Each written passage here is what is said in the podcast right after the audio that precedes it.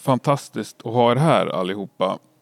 Eh, Vi ska berätta för lyssnarna vilka vi är som sitter runt det här bordet. Olle Dahlstedt, trummis, en tumd och en tumd AD sedan. Eh, 2006 ungefär. Ja, Och fortfarande så att säga. ja, eh, ja faktiskt när du säger det. Det, ja, det är fruktansvärt jobbigt att prata om men vi sitter här och ska försöka hedra vår kompis LG Petrov. Kul att vara här. Trots allt. Ja. Så har vi Jörgen Sandström. Basman Hej. i hur många år? Mellan t- 95 och 2004. Hur många gig hann du med med LG? Oj. Har du en aning? Nej, ingen som helst aning faktiskt. Många. Många, många gig. Mm. Mogge Ekstrand. Ja, vän och, och slav åt en tom och en tom D en gång i tiden. Så har vi Uffe Sedelund. Ja, hej. Eh, tack. Eh, ja, vad ska man säga? Ja, jag har känt LG sedan så länge jag kan minnas nästan. Och jag har spelat med väldigt många band med honom fram tills 2005. Då hoppade jag av en ton. Och så allas vår Biffen Jansson. Som faktiskt, eh, ska vi säga, är lite sammankallande idag. Stort tack för det Biffen. Tycker du det? Ja. Ja, det kan Ja. man ju säga. Jag träffade väl LG för 26 år sedan tror jag. Tror jag vi gjorde min första turné med en ton. Det var Dregan som drog med mig in i det här gänget. Jag gjorde Backyard Babies och så sa han att han skulle åka och vara trumtekniker till Nicke. Så behövde de ljus så bjöd han in mig. Sen blev jag fast. I massa olika roller. Som Ja, vanligt. Jag Eller har nog gjort allt från att diska och tvätta och, och allt man kan göra ute efter vägen. Vilken är din favoritlåt med en tumd? Jag vet inte. När min mormor dog så tillägnade LG eh, Like this with the devil till min mormor och det tyckte jag var fint. Hon var riktigt sådkärring.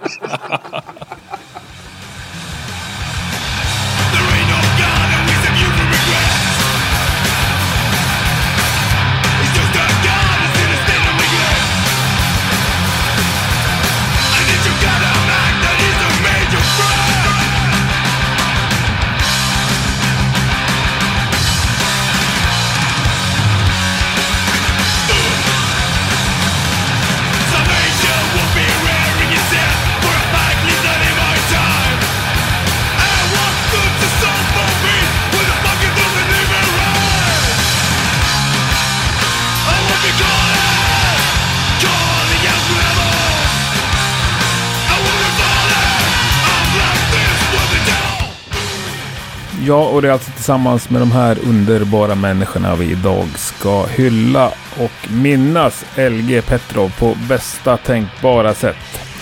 Det här är några av de personerna som står och har stått honom absolut närmast genom åren. Och eh, spelat med honom som mest också. Så vi bjuds på en hel fantastisk rad med eh, både glada och sorgliga historier om och med en av de största hårdrockslegenderna som det här landet någonsin har och kommer att eh, ställa på en scen. Du lyssnar på Rockpodden till minnet av LG Petrov.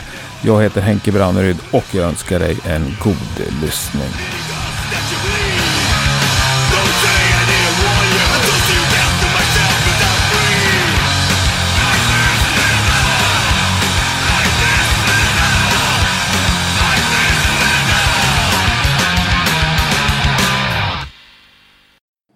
Det var ju alltid, det var alltid roligt. Det var, det. Hade ju, det var ju sällan, sällan man hade någon konflikt med han liksom. Han var ju, var ju speciell. Han var inte alltid renast i bu- bussen till exempel. Han luktade inte alltid godast i bussen, det gjorde han inte. Om man ska vara sån. Jag har en episod eftersom vi har både Biffen och Uffe här. Ja. Som är, som är ganska rolig. Vi, jag tror att vi var i Frankrike.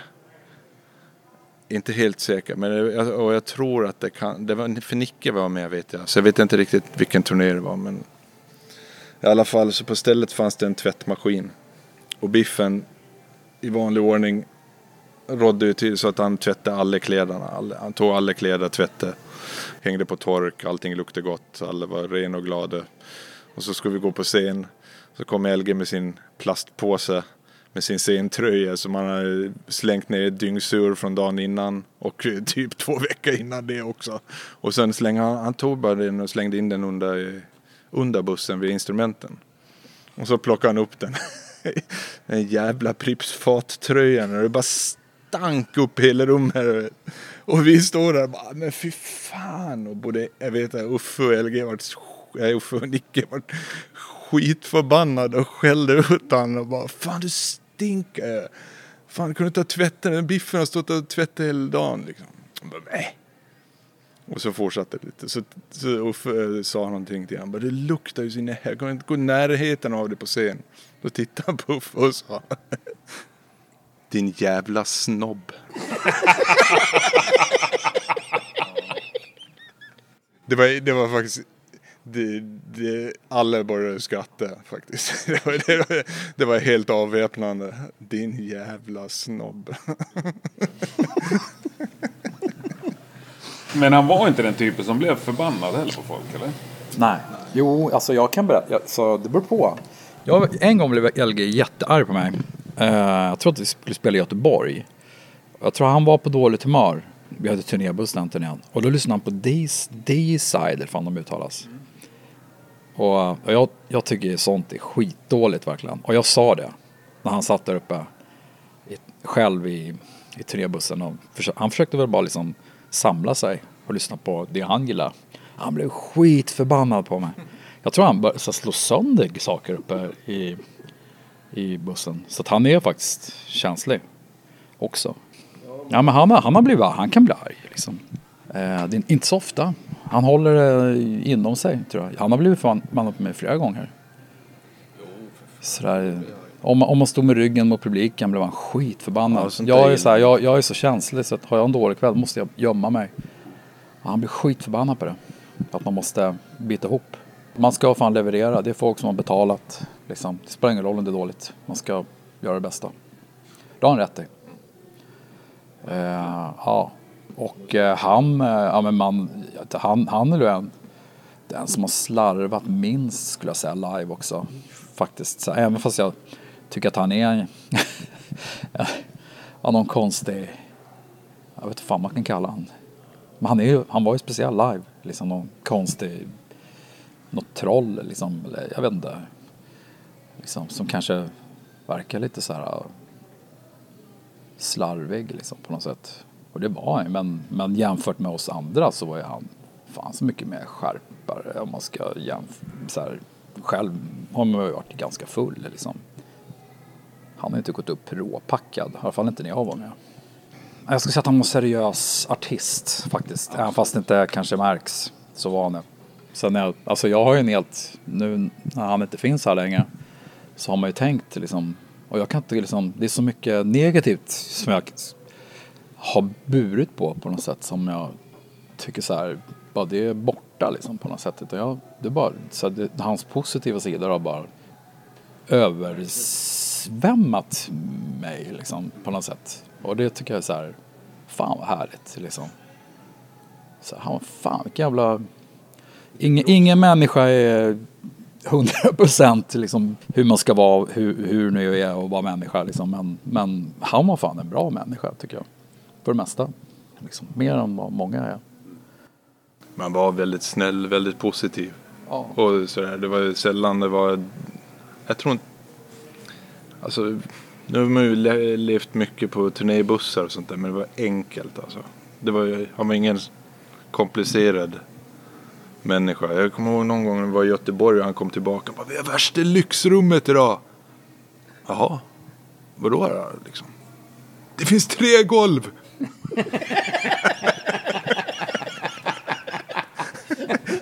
Vi kom till det hotellet. Det var, det var liksom som vanligt. Det var en dubbelsäng tryckt i ett alldeles för litet rum. Men det var tre, det var tre golv. Aslyxigt var det. Tror du menar att det var tre Ja, stycken galningar? Nej, trä, trä. Han pratar ju stockholmska. Tre gånger. Ja. Ja, ja. Det, jag tycker mest, fa- det jag tycker är mest fascinerande är under alla år man har jobbat med er. Man får fortfarande, eller man fick alltid när man träffar han. Jag har aldrig rökt och jag fick alltid frågan samma sak varje gång. Öh, har du en cigg eller? ja, god morgon LG. Nej, en mycket positiv och glad människa. Och var man ledsen eller arg så fick han en alltid och må bra. Man, man fick alltid ett gott skratt, nära till skratt och rapp i käften så inåt helvete. Han narrades gärna med, med dödsmetalleliten som man säger. Det var gärna le på scen och när alla andra står och ser tuffa ut så skrattar han åt dem. Det, Han var, han var ju bara sig själv. Aldrig någonting annat. Det, var ju, det är så otroligt om man nu kan vara någon annan. Men han var liksom... Det fanns liksom bara en enda gubbe där inne på något sätt. Om ni förstår vad jag menar. Men är inte det också som folk upplever? Att han var liksom genuin och Så inåt helvete. Jag, jag kommer ihåg, var det inte Johnny Rotten som sa det om när Sid Vicious dog? Only the fake survive. Och lite så kan man ju känna i närheten av LG. Att han, han, det var verkligen bara bandet och musiken som betydde någonting.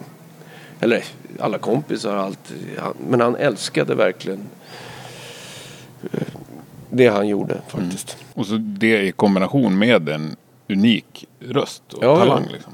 Verkligen, verkligen. Han var, man pratar ju sällan om hans, hans musikaliska talang. Men fan vilken, vilken eh, ära det är att ha fått spela med honom.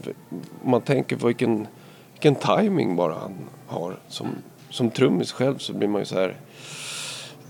Inte alla som prickar rätt exakt varenda gång. Men det gjorde han. Det var, fan aldrig några tveksamheter. Och aldrig något, fanns aldrig något stopp. Det bara mangla på allt vi hade. Ja, fantastiskt.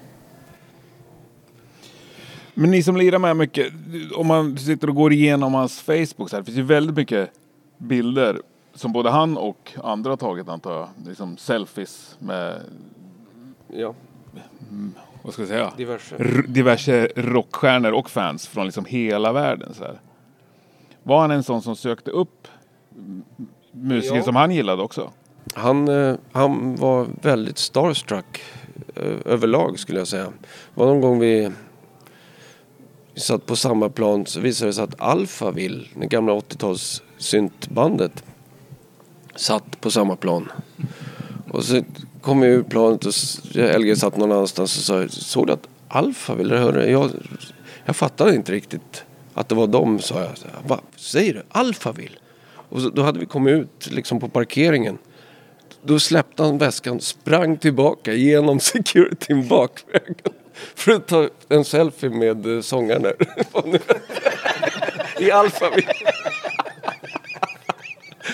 Alla bara stod som frågetecken. Vad fan gör du? Men så var ju han. Spelar ingen roll. Det var en stjärna. Kollega. Men det här med hans musikalitet. Det här vet ju ni som har lirat med honom. Eh, skrev han någonting? Han har skrivit den där pianolåten Ja, på precis. The Ride. Eh, Är det han som har skrivit den? ja, det tror jag. Alltså, jag tror han kanske har stulit det från lite andra grejer. Det har jag faktiskt ingen aning om. Men, men vad jag vet så ligger han bakom det. Ja. Och, Och sen så... och fortsättningen på operan sen. ja, också ett pianostycke. precis. Men han... Eh, Kunde han lira piano? ja, eller, det finns väl en rätt rolig historia där när ni spelar in den här din mormors kök va? Nej, det var inte, var inte min. Det var Alex. Någon, någon det, var, koppling till Alex. det var någon i närheten av Sandlight-studion som hade ett piano hemma. För det fanns inget piano i Men ni Sandlight-studion. fick väl ta om och ta om för att det satt en fågeljävel och kvittrade. Jo, det var så var det. Det var någon fågel där. Och vem är det som lirar på plattan? LG. Det är LG som lirar. Men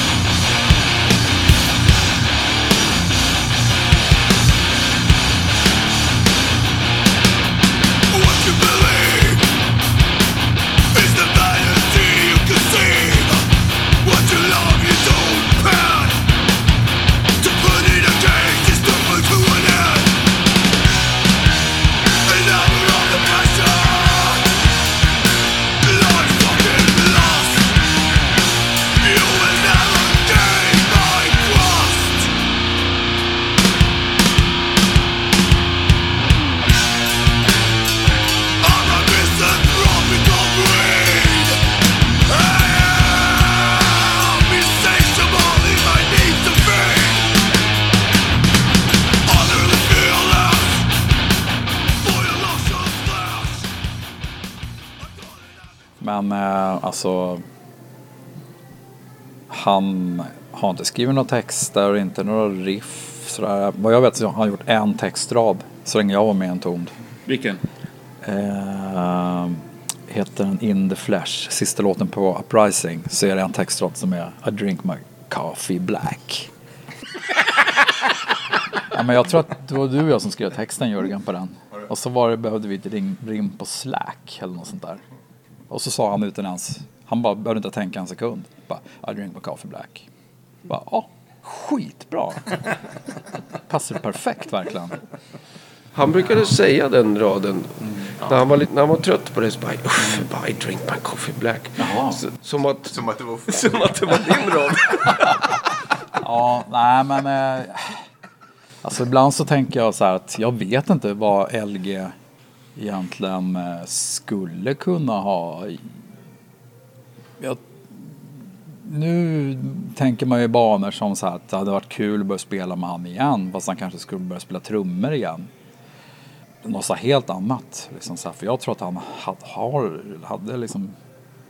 Han, är, han var ju väldigt musikalisk. Liksom, jättebra trummis. Han, fan, han spelar gitarr bra. Liksom, han håller Han hade mycket piano. melodier i huvudet. Ja. Som, eh, som han, han var lite lat kanske. Så han, eh, Eller tog jag in- tror att han, för att alla andra tog så mycket plats. Ja, ja. Så att han bara tog ett steg bak. Och det fanns ett, eh, ett, en stor grej att göra. Det det. Och eh, ja, och gjorde det han gjorde bra. Var han så när, när ni spelade också? Eller gjorde Jo, nej, han, han, eh, ibland nynnade han en melodi och så gjorde vi någonting av det. Och sen, men eh, som han sa också rakt ut, ja, jag, jag, lys, jag är lyssnare med. Och han, som du säger, han tog ett steg tillbaka. Jag, alltid, alltid, jag kommer ihåg när vi gjorde låtar, då kunde jag alltid så här, bara kolla på honom lite. Och han var på väg att kolla på mig på en gång. Och så nickade han bara, liksom, eller bara kunde göra så, nej. Eller så ge tecken, liksom. Om jag var osäker på någonting. Så, så var han där på en gång och backade, liksom. Sa om det var bra eller dåligt. Utan att behöva säga något. Han var en typisk sångare. Han kom ner och la sig på soffan i replokalen och lät oss andra stå och lira. Nej, håller jag inte med. Alltså en typisk sång, sångare är en sån som skriver texterna och är sån här primadonna och dryg och tar plats och bara åh, är jag. Kolla på mig. Han var ju anti det. Så här. Men jag förstår vad du menar. Liksom. Men jag kommer ihåg alla, alla soundcheck på alla ställen. Då var det så här. Behövs jag? Ni kan väl skrika själv ungefär. Så gick vi och drog någon bira någonstans på byn eller något sånt där. Det var... Han orkade inte stå där och prata i mick.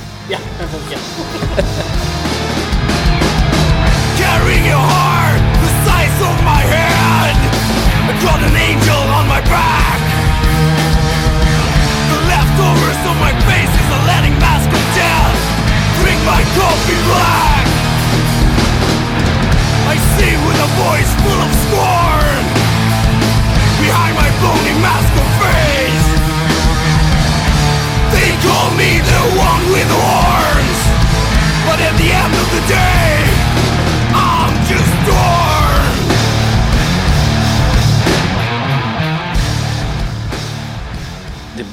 Kommer inte ihåg om det var genom Djurgården först eller om det var på Cityhallen som låg på Drottninggatan, en bar.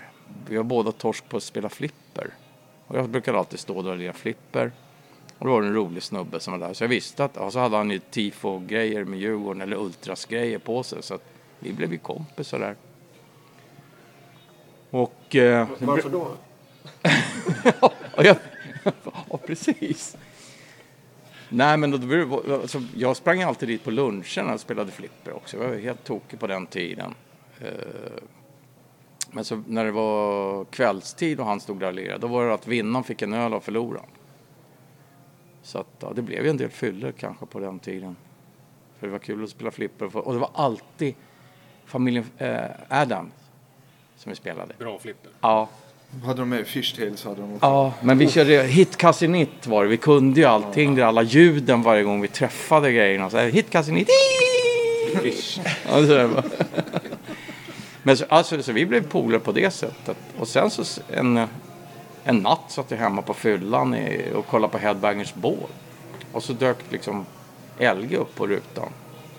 Jag tror det var Hollow Man. Jag kommer inte ihåg, men jag tror att det var det. Ja, det var så pass sent. Ja. Ja. Så att så nästa gång vi träffas så frågar jag bara så här. Ja, sjunger du en ton? Bellen?" Ja. ja. "Men Varför har du inte sagt det för? Varför ska jag säga det för? Och det har han ju rätt. Varför ska han säga vi lärde inte känna varandra genom på det sättet. Men vi började hänga så jag presenterade mig för er. Jag vet inte riktigt var det var. Men det var en sväng. En, jag tror att det var Norgesväng för länge, länge sedan. Han ringde mig och så sa han så här. Vi har en plats ledig i bilen. Ska du hänga med? Ja, vadå? Nej, men häng med och supa. Det är kul. Ungefär. så här. Och det är alltid kul att supa och, och lyssna på musik liksom. Så att, eh, ja, det blev ju så. Och så var det ju en annan, ni hade en humpare med, vi ska inte nämna den, den vid namn, men eh, han kanske inte gjorde så bra ifrån sig så de frågade till slut om jag kunde börja. Eh, kan inte du hoppa in och sälja lite t-shirt till oss? Jag heter Biffen. Ja, det var biffen. Nej, nej, nej, ja, nej, nej, det var Nej, men det var väl att du, det passade ju jättebra liksom att du, du älskar ju att att hänga med liksom. Och det var ju grymt. Så du passade in med oss. Han gillar bandets öl. Ja, ja men så här, Gratis öl är gott. Nej, men det, det var ju, det började ju där. Ja, LG drog, drog med dig Ja. i gänget liksom. Det var jättekul. Alltså jag har ju vetat om LG var sen han började ettan för att han gick i samma klass som min syrra. Och min syrra böt klass på grund av honom.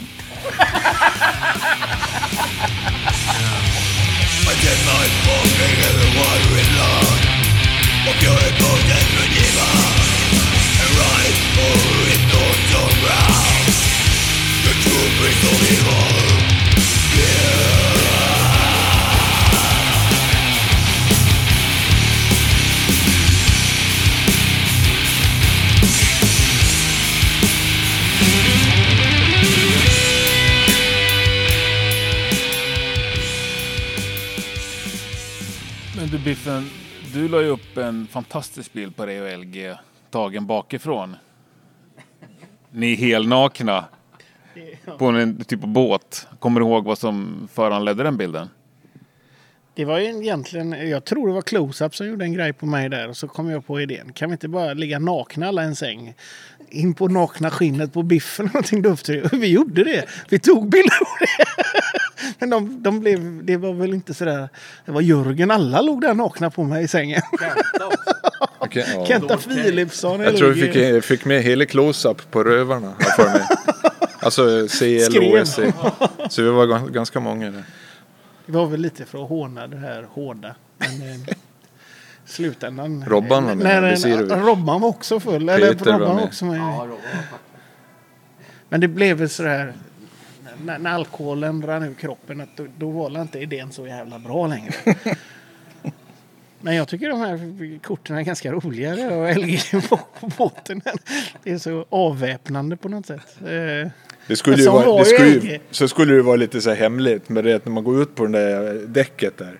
Så ser ju de ovanför. De kan ju titta rätt ner på den här festen. Så det står ju, folk, står ju fullt med folk där uppe och bara "Ja, vad har ni fest? Bara, står det alla helt näck där nere. Det, så, så var ju LG, han är lite som jag där. Man bara, "Ah, fan ska vi klä av oss nakna? Jajamän! Och så klär han av sig naken precis som jag. Det blev bara så. Och så tyckte jag att de här filmerna, jag tycker personligen att de är, är roliga korten. Och jag är, det, det man inte tänker på eller sådär, det är, vi har ju två stora klubbor. Jag vet inte var vi fick klubborna ifrån. Vi, så bara, stå, istället för kuken så stod vi och höll en jättestor klubba.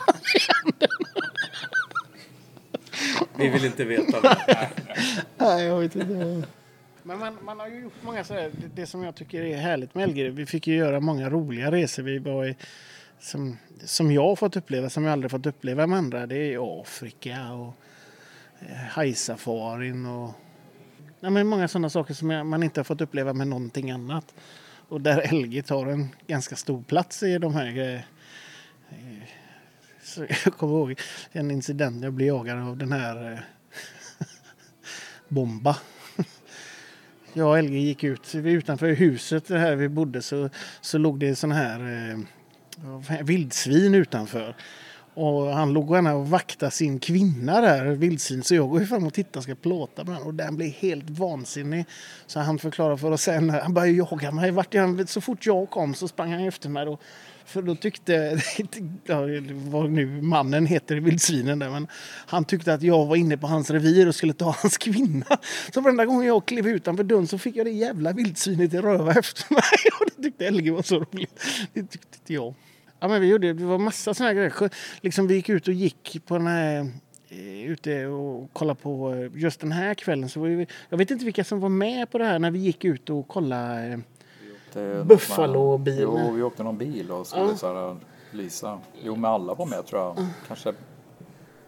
Dagen efter det här, när vi åkte därifrån, det var ju då de sköt en noshörning som välte över en tysk. För den hade pungbrock. Jo, men vi gick den där morgonpromenaden. Precis. Ja, men det var inte alla med på. Du och jag Det var var med i alla du, fall. jag och LG. Alex.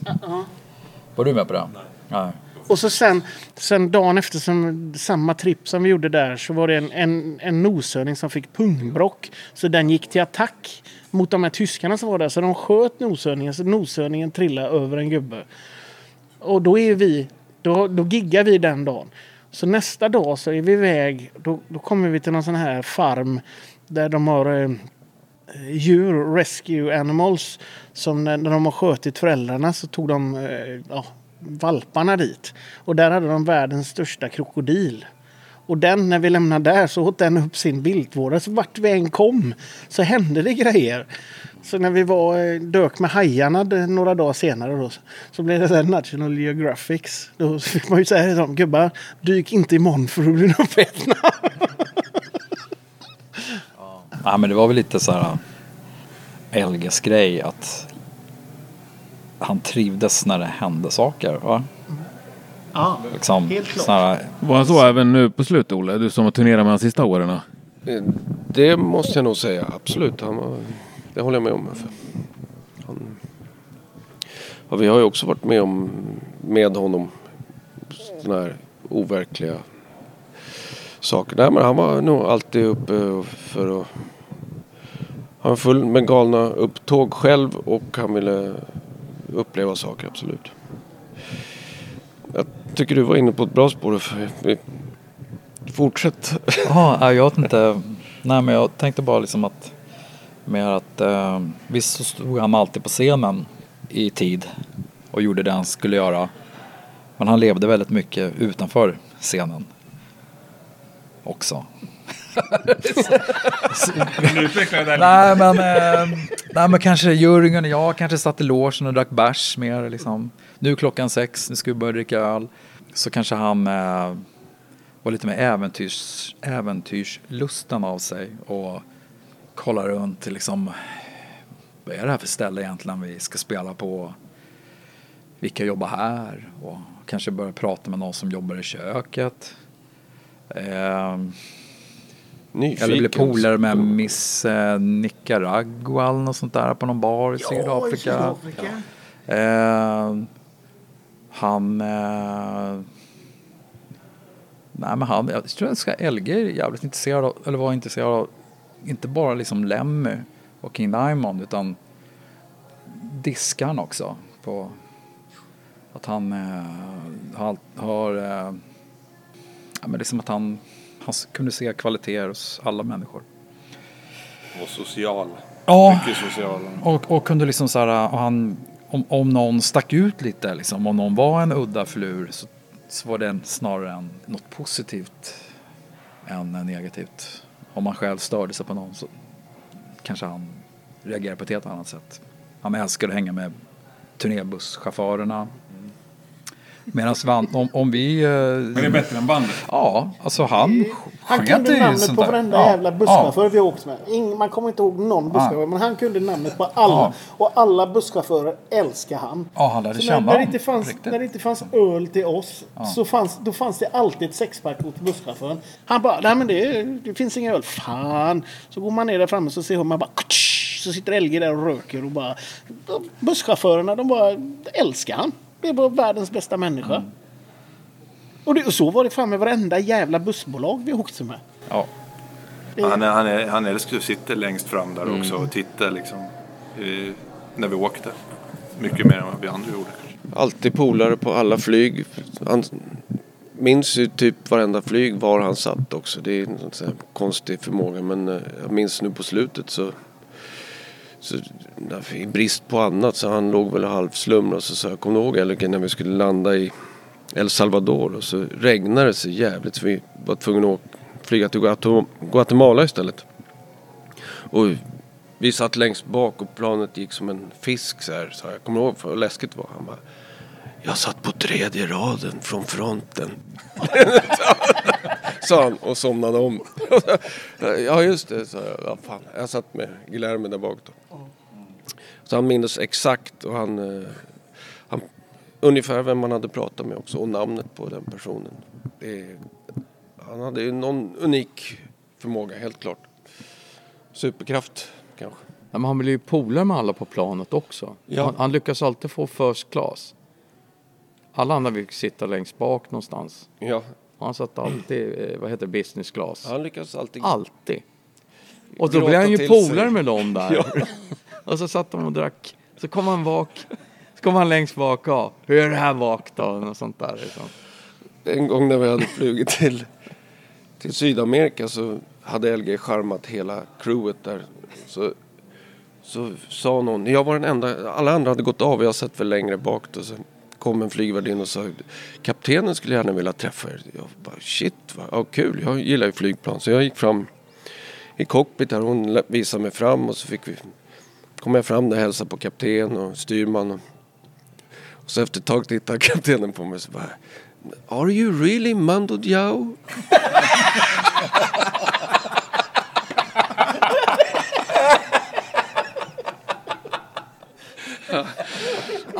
Så var de det.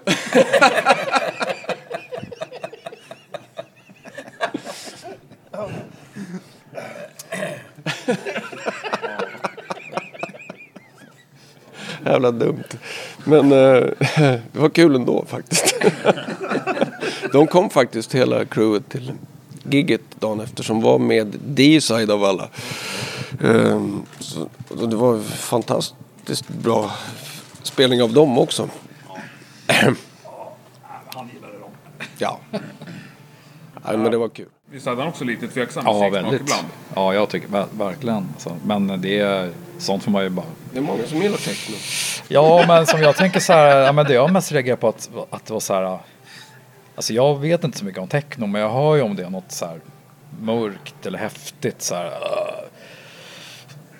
Men han, det känns på något sätt att han lyssnar på ganska eh, mainstream techno på något sätt så där som jag fattade inte riktigt. Men vadå, det fick man ju så här. Faster, harder, scooter. Ja men. Äh, Det var, jag vet inte, lite konstigt. Man, man grubblar väl mest på det där lite sådär. Tyckte det var lite märkligt. Men fan, alla har ju. Det är säkert därför han varit sur för att du sa att han gillade D-side. För att, för att ni är så olika liksom. Han var ju inte den som snodde stereon direkt. När vi satt, jag menar, när vi satt i bussen, han, han tog ju väldigt sällan över stereon eller något sånt där. Så han, han kanske hade sett moment en gång och så kom det och förstörde för honom. Hemskt. Nej men jag skulle säga så här. Fan, eh, han kunde. Jag kommer inte ihåg vad det var för något vi lyssnade på någon gång. Men jag lyssnade på min power punk pop eller vad fan det kallas. Och så kunde han ändå så här. Kändes som att han lyssnade lite ändå och kunde ge någon så här. Det här är inte. Det här är brittiskt, eller hur? Han hörde om det var brittiskt eller engelskt. Och liksom och kunde komma med någon sån kommentar. Men jag vet inte liksom om han, han var ju ingen skivsamlare. Liksom, han hade väl inga skivor alls liksom i stort sett vad jag vet. Mogge, du har väl varit hemma och hämtat eller städat ur? Ja, han hade en, en, en... Hur många CD-skivor kan det ha varit? Hundra i alla fall. Men jag tror att de, många av dem var ju fortfarande inplastade.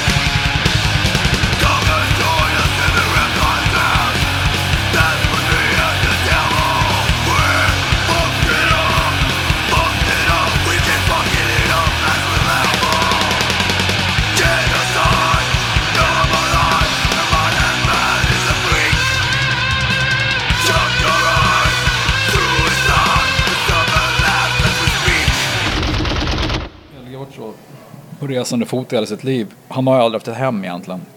Alltså jag skulle inte kalla hans... Alltså hans hem har ju alltid varit väldigt... Han har aldrig orkat fixa till ett hem. Liksom. Han har alltid varit på resande fot. Liksom. Jag tror inte han har gillat att vara hemma. Nej. Alltså, och jag, och jag tror han alltid, liksom det är därför han alltid varit så, folk har träffat han så mycket ute på uh, flipperhallar, uh, konserter. Han, han har liksom bara gjort vad som helst för att inte vara hemma. Han gillar inte att vara hemma. Och jag, liksom, så jag tror att han, sättet han lyssnar på musik, det är ju liksom, har ju varit Live. när han har varit runt överallt på olika lokaler. Liksom. Det är klart att han älskar musik. Liksom. Det, det vore ju helt... Han älskar ju liksom en del artister. Dayside, King Diamond, Motorhead, Metallica. Han dyrkar ju liksom musik. Gick han och kolla på band typ när ni spelade på festivaler och sådär? Ja, det gjorde han ju. Om det var något speciellt, absolut. Men, eh, och han lyssnade alltid med ett halvt öra. Men det man eh, kanske inte alltid är så sugen när man själv har just spelat. Eller när man ska spela, jag vet inte. Så, det var nog lite olika. Om D-side spelar. Mycket snack om dem nu. Ja men det var ju ett av hans favoritband. Eller hur? Ja, Ja. Man var väl mer imponerad när de spelade. De brukade mest ställa in. Ja, jag, ja, jag tror det. Det var ju det. de var bra. Det var ju liksom, att, jag kommer ihåg många gånger när han tänkt att festivalen, det, att han skulle spela. Eller de skulle spela det i sig. Och så blev det inställt. Som vanligt. Så till sist var vi på turné med dem. Då fick vi kicken från turnén.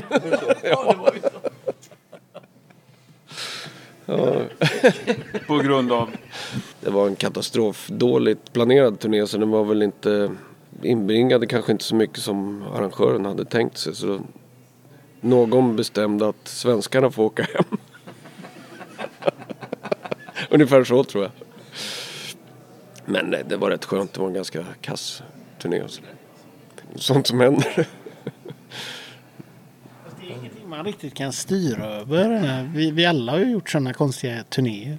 Jag har ett grymt minne därifrån. Det var ju när du fick tvn i ansiktet när du låg och sov. Ja, det var ju inte roligt. Det var, I efterhand kan man ju skratta åt det. Men då var det inte så roligt. Det var ju en sån här gammal stor tv. Den, den turnén var ju en katastrofturné. En, en buss utan stötar. Eh, det var en ombyggd skolbuss utan stötar som de har ställt in våningssängar i. Så den som låg längst bak hade fötterna framåt i huvudet på den som låg i sängen framför. Så det var ingen bräda emellan någonting utan man låg med fötterna i ansiktet på nästa gubbe. Och du låg där på soffan som bara var 40 centimeter bred. Men det var så, för just Digger av den anledningen var för att eh, när jag gick upp och la mig på sängen så hade jag Alex fötter i nyllet. och då bara, nej här kan jag fan inte ligga. Så då gick jag ner och la mig i den där soff, eller på soffan eller vad det var. Och så ovanför så hängde det någon sån här tjock-tv, vad kan det ha varit, 14, 14 tum eller något sånt där. tummare liksom. Ja. Och jag, låg, jag låg och tittade på den där och tänkte den där kommer ju dra, den där kommer ju ramla ner liksom. Den var ju bara fastspänd men det var spännremmar i en jävla trähylla. Den där kommer ramla ner. Så, bara, äh, så somnade jag i alla fall. Och sen så, så vaknade jag jag skulle in på någon mack eller någonting så hade de gjort sån här, någon vägbygge så det var en sån här gupp. Så bara dunk, dunk, dunk. Pang! Så bara landade den rätt här på sidan. Så sk- skärmen sprack och mitt huvud fick världens jävla bula. Fick jag. Ja, det var Nej, det var en glad alltså. katastrofturné den. Ja, det var med King, Dime, King Diamond. Ja, King Diamond. Ja. Alltså jag tror att... Men King Diamond åkte inte i den bussen.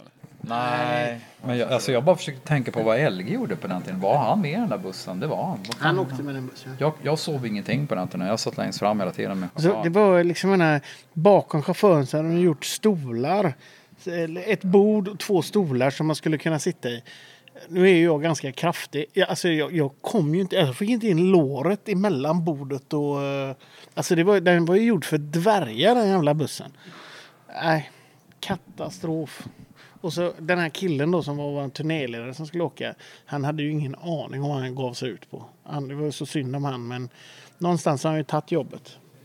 Jag bara, LG, när du säger ju, det. LG älskar ju King Diamond verkligen. Så jag tror han tyckte det var stort. Men när du säger King. det, alltså, men han gjorde inte så mycket plats i den bussen. Det fanns Nej, inte... jag kommer inte ens jag kan ihåg inte att han komma var ihåg... med den i- bussen nej. överhuvudtaget. Han måste... med King Diamond.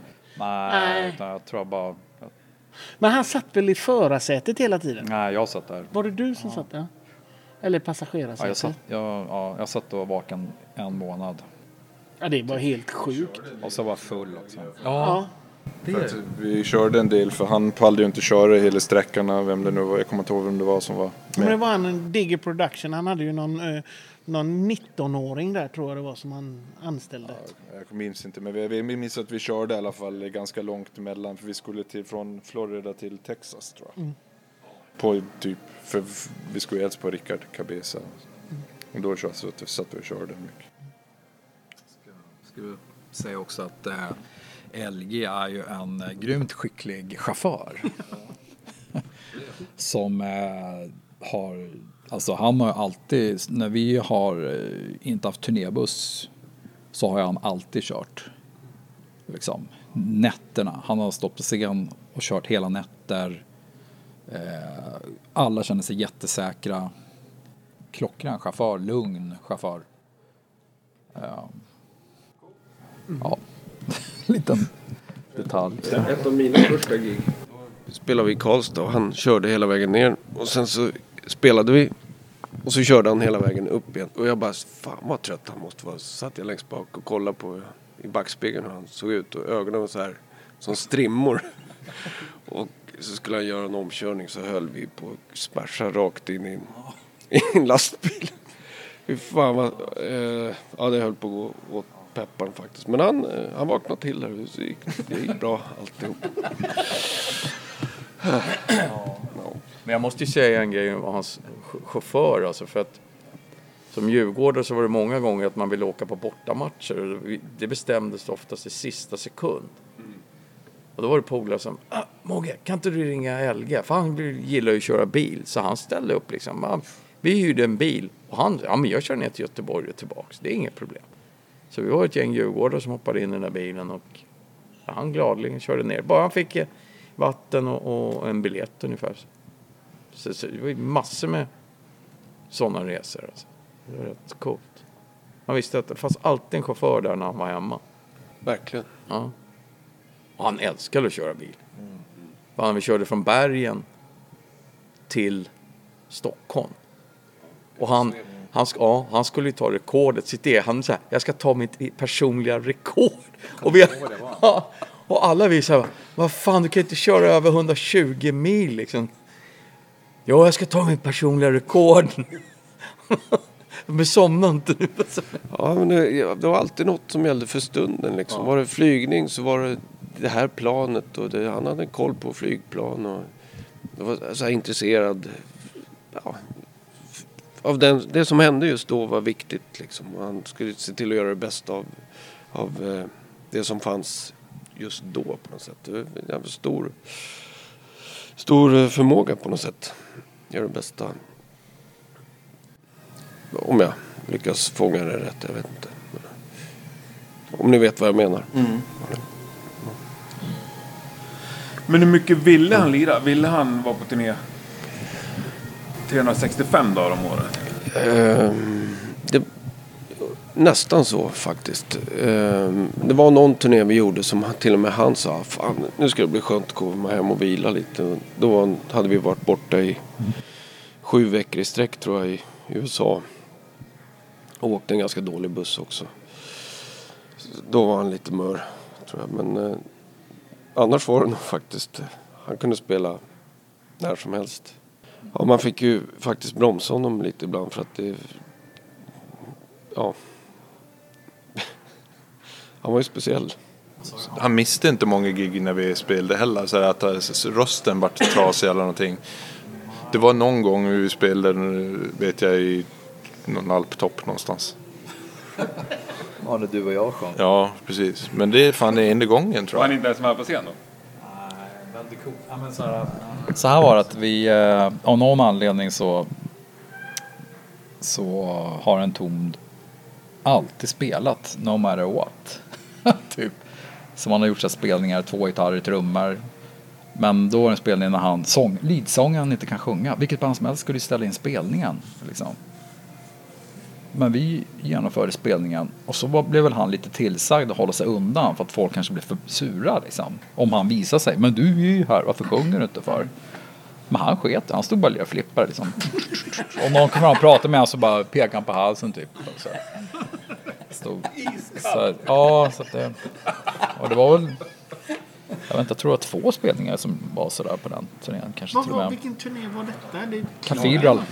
Då, ja, ja, då var ju då trummisen i Cathedral kollapsade. Ja, det... det- var den kvällen det faktiskt. var i Schweiz. Ja. Det, när, när vi står och säger att han åkte iväg, eh, han är på väg till sjukhuset. Ja, så de- går han bakom Stig-Görne över scenen. och de hade supit till det så inåt helvete dagen innan, han och Jonny. Kiss-Jonny gjorde ju merch då. Så, ja, han gjorde merch på den turnén.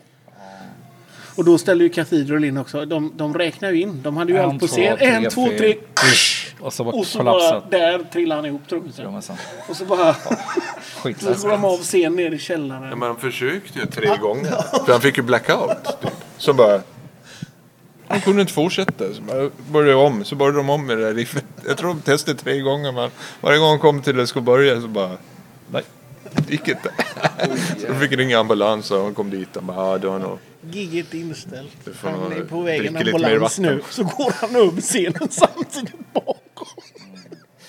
Ja, men jag tycker det är jättekonstigt att, eh, att de här eh, att man, att man har spelat alla spelningarna så här, de är så här, the show must go on liksom skitsamma om någon det är lite konstigt ja, om man tänker tillbaks så här, fan, man vet alla friska kan man ju inte spela på något sätt ni har väl ja, ni har väl inte spelat spelningar utan LG liksom Nej, inte samma LG. Men eh, jag har sett andra band göra det. De känner väl... Eh, om de, publiken har köpt alla biljetter. Och, Jag tror, att- jag tror att publiken nog så här att de, jag tror inte ens de fick välja. Jag tror inte ens de fick reda på liksom att så här, sångaren ska inte sjunga ikväll. Det var det som var lite fult. kommer jag ihåg, liksom. För att vi gjorde en chansning liksom att du så här, ska få fullt betalt eller så här. Den klubben var ju så jävla liten också. det. Den klubben där vi var också, det var väl bara typ 250 pers. Det var ju den här jättelilla där scenen står i ett hörn. Jätte, jag kommer ihåg att det var så här decibelställe och jag var också 98 orolig. decibel. Och, Och då sa ljudteknikern Don't worry. så här, nej men han sa. Alltså, han, han bara It's okay. I know what I'm doing. Liksom. Det var ju så här, skitbra spelning kommer jag ihåg. Även fast inte LG var med. Lite konstigt. Men då så kändes det väl som att det var okej. Han var ju inte emot grejen. Han förstod Han var väl väldigt sällan emot saker. Ja, han kanske... Ja. Att han bara tog ett steg bakåt alltid liksom. På något sätt. I alla fall. Ja men så här att. För maskinen måste fungera. Så tror jag han tänkte lite. Om du ger det här några månader eller år, Uffe. Hur, hur tror du att du kommer minnas LG när du tänker på honom i vardagen? Ja. Jag säga att jag hoppas att jag inte behöver tänka på det. Men eh, ja, jag vet fan inte liksom. Men det är väl mest sådär eh, att Ja, jag vet, det är jättesvårt att svara på. Jag, kan inte, jag, jag, alltså jag har lyssnat på en, en tonskiva som han sjunger på den här tiden och då insåg man att det aldrig kommer kunna gå att göra någonting med honom. Inte för att så här, för några månader sedan så hade jag, all, jag skulle aldrig kunna föreställa mig att, att jag skulle göra något projekt med LG. Men nu är det mer att man inte kan liksom. Så jag tror att man kommer förmodligen ja, men så tänka mycket på liksom så här att det var trist att den här hela konfliktgrejen liksom så här, men jag har liksom inte jag är lite liksom så här bortom den på något sätt fast jag är involverad på något sätt också och eh, så man hoppas väl att den, den grejen ska kanske släppa sig släppa lite att man att man, man tänker att man kanske gjorde fel eller att det var kanske onödigt. Att man bara... Att det där planar ut lite grann. Hoppas jag på något sätt. Så att man bara kan komma ihåg en gammal kompis. På något sätt. På ett värdigt sätt. Ja. Olle, vad säger du? Eh, ja, det är så färskt fortfarande. Eh, den här gångna veckan har ju varit lite, eller lite, det var ju riktigt jobbigt faktiskt. Och de veckorna innan var det jobbigt för att han led. Ehm, skönt att prata lite om det ändå. Och, eh, ja, jag, jag tror att eh, man kommer nog sakna honom eh, mer och mer än eh, vad tiden går faktiskt. Kanske sen- så lugnar det sig och, och så vidare. Men eh, som Uffe sa där i början, man, man kommer ihåg en, alla hans positiva sidor. Eh, men eh, det är väldigt tidigt att som sagt säga något vettigt. Säg något du Mogge. Jag kan ju bara säga att, att eh, liksom, jag tittar lite på mitt liv just nu och, och tänker liksom hur de människor jag umgås med idag det är ju tack vare LG. Liksom, hela min vänskapskrets kommer ju från honom. Någonstans. Och är det inte någon, någon, någon kille jag, som Jörgen, hans flickvän, jag känner ju Jörgen och hans flickvän genom LG. Så där är liksom alla led idag hur mycket, alltså jag har ju min Djurgårdsfamilj också. Eh, men många av dem har också lärt känna Elge genom mig. Eh, jag kommer nog inte komma över honom någonsin tror jag. jag tror jag. Eh, jag trodde aldrig det skulle vara så här jobbigt någonsin. Jag har aldrig varit med om något så här. Det. Men det, det måste funka.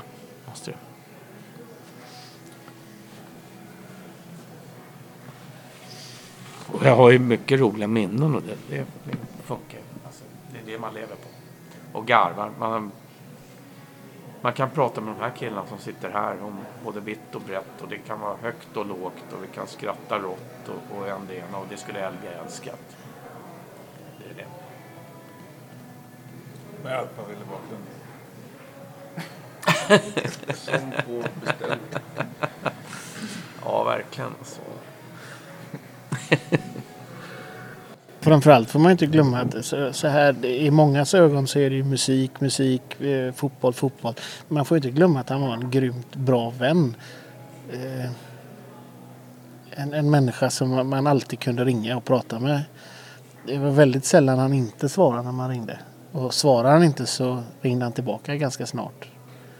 Eh, för mig så är det en, en, en, en vän. En, en, en polare. En, en, en människa som brydde sig om mig. Som, frågade, som inte liksom man sket i allting runt. så kunde ringa och fråga hur jag mådde. Och det är inte många som gör det. Men det kunde han göra. Hallå, bara kolla att allt är lugnt. Det är stort. Jag kan ju bara nämna när jag låg, i- jag låg i corona här. Eh, det var meningen att jag skulle gå ner och hälsa på honom strax innan jul.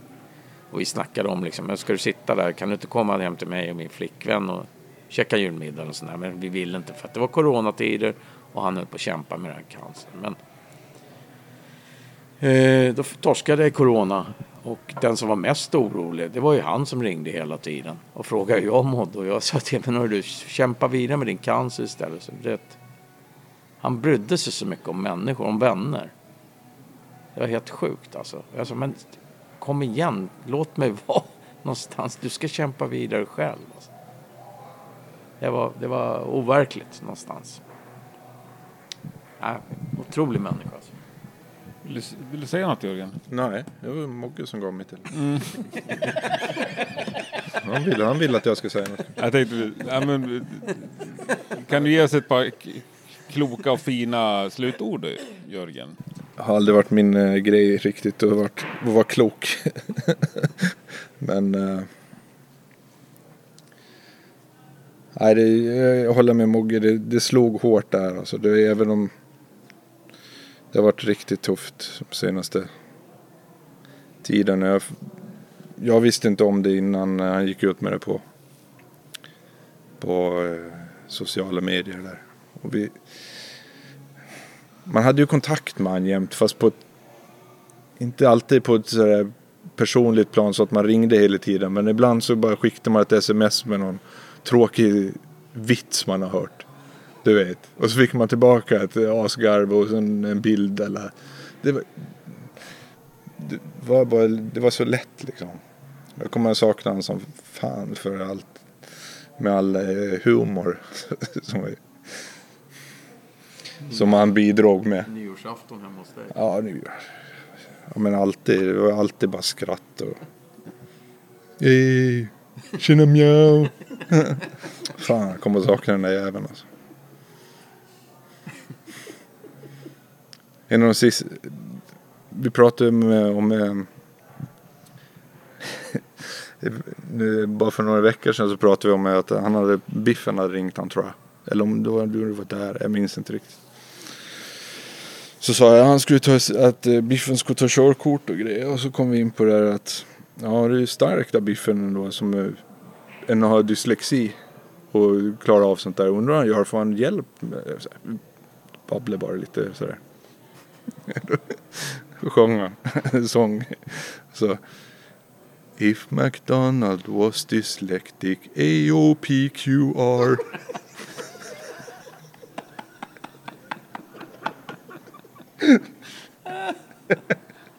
Och så garvade han. Telefonen bara skakade.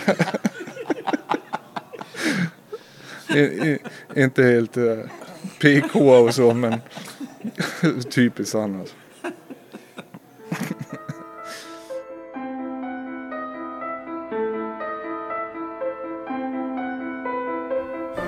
Tack Olle, Jörgen, Mogge, Uffe och Biffen för att ni ville dela med er så generöst.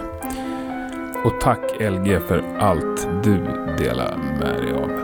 Tillsammans ska vi se till att ditt minne lever för evigt.